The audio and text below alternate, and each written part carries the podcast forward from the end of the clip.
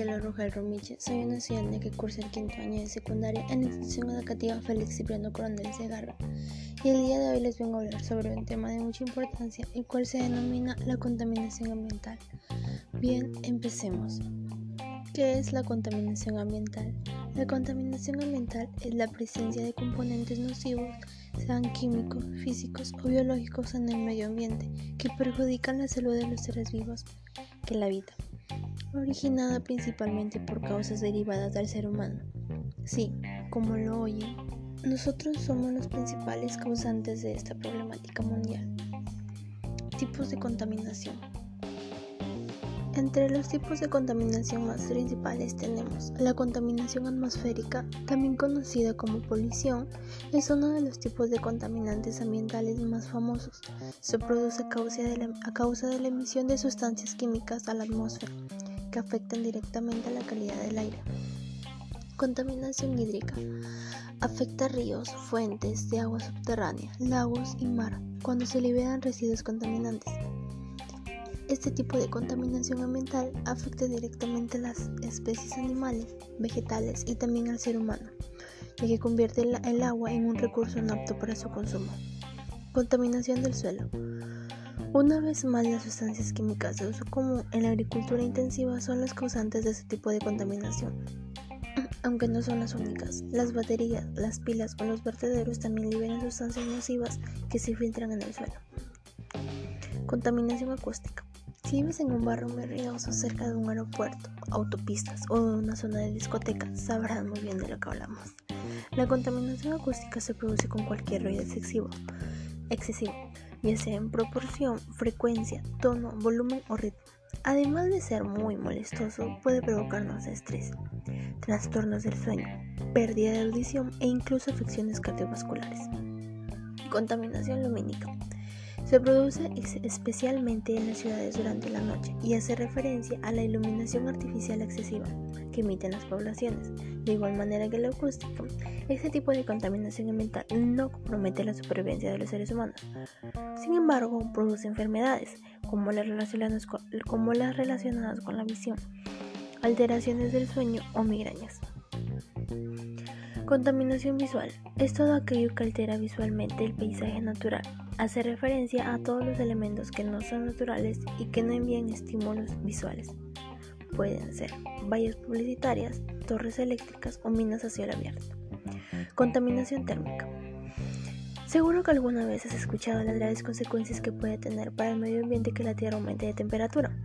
Esto está relacionado con el último de los tipos de contaminación.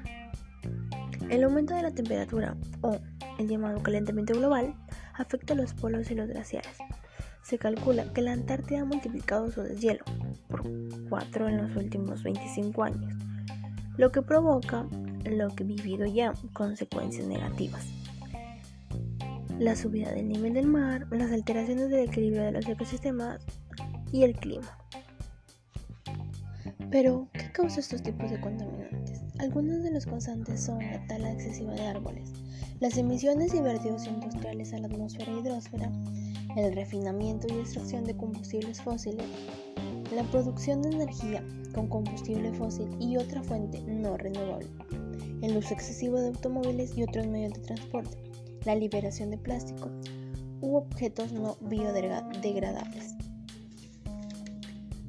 Esto consigo trae como consecuencia el envenenamiento de las aguas, el calentamiento global, la desaparición de la capa de ozono, la extinción de la biodiversidad y los daños en la salud humana.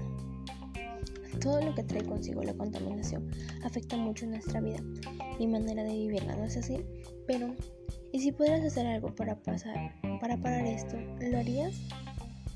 Si crees que sí, aquí algunos consejos para reducir la contaminación que podrás poner en, práctica. Reduce el uso de transportes que funcionan a base de combustible fósil.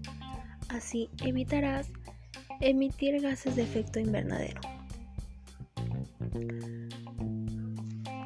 Reduce el consumo de plástico de un solo uso. El plástico es una sustancia extremadamente contaminante que permanece siglos y siglos en la naturaleza, así que pásate a los materiales eco-friendly y reutilizables. No utilizar pesticidas en aerosoles. Intenta eliminar por completo el uso de aerosoles y pesticidas de tu vida, ya que son contaminantes. No tirar basura fuera de los contenedores o papeleras. Aunque vivas en una ciudad, si, tiras basura al suelo, lo más probable es que el viento o las lluvias acaben por llevarlo al mar o al ecosistema natural más cercano. Reutiliza. Dale una segunda vida a todos esos envases, cajas y piezas que consideras basura.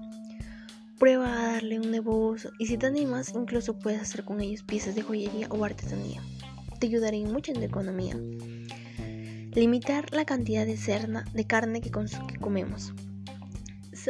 ¿Sabes que para producir un kilo de carne se necesitan cientos de litros de agua? Se deforestan millones de hectáreas y se producen toneladas de gases de efecto invernadero. Así que en vez de carne, dale una oportunidad a los vegetales y las legumbres. Además, te ayudarían mucho en tu salud. Ahora que sabes y conoces algunas formas de cómo ayudar a reducir la contaminación, los pondrías en práctica. Hazlo. Verás que el mundo y el planeta te lo agradecerán. Bien, estamos llegando a la parte final. Espero te sea de mucho agrado, te haya sido de mucha, de mucha ayuda el tema tratado y haya sido de tu interés. Gracias por acompañarme y espero encontrarnos en otra ocasión. Cuídense y hasta pronto. Gracias por su atención.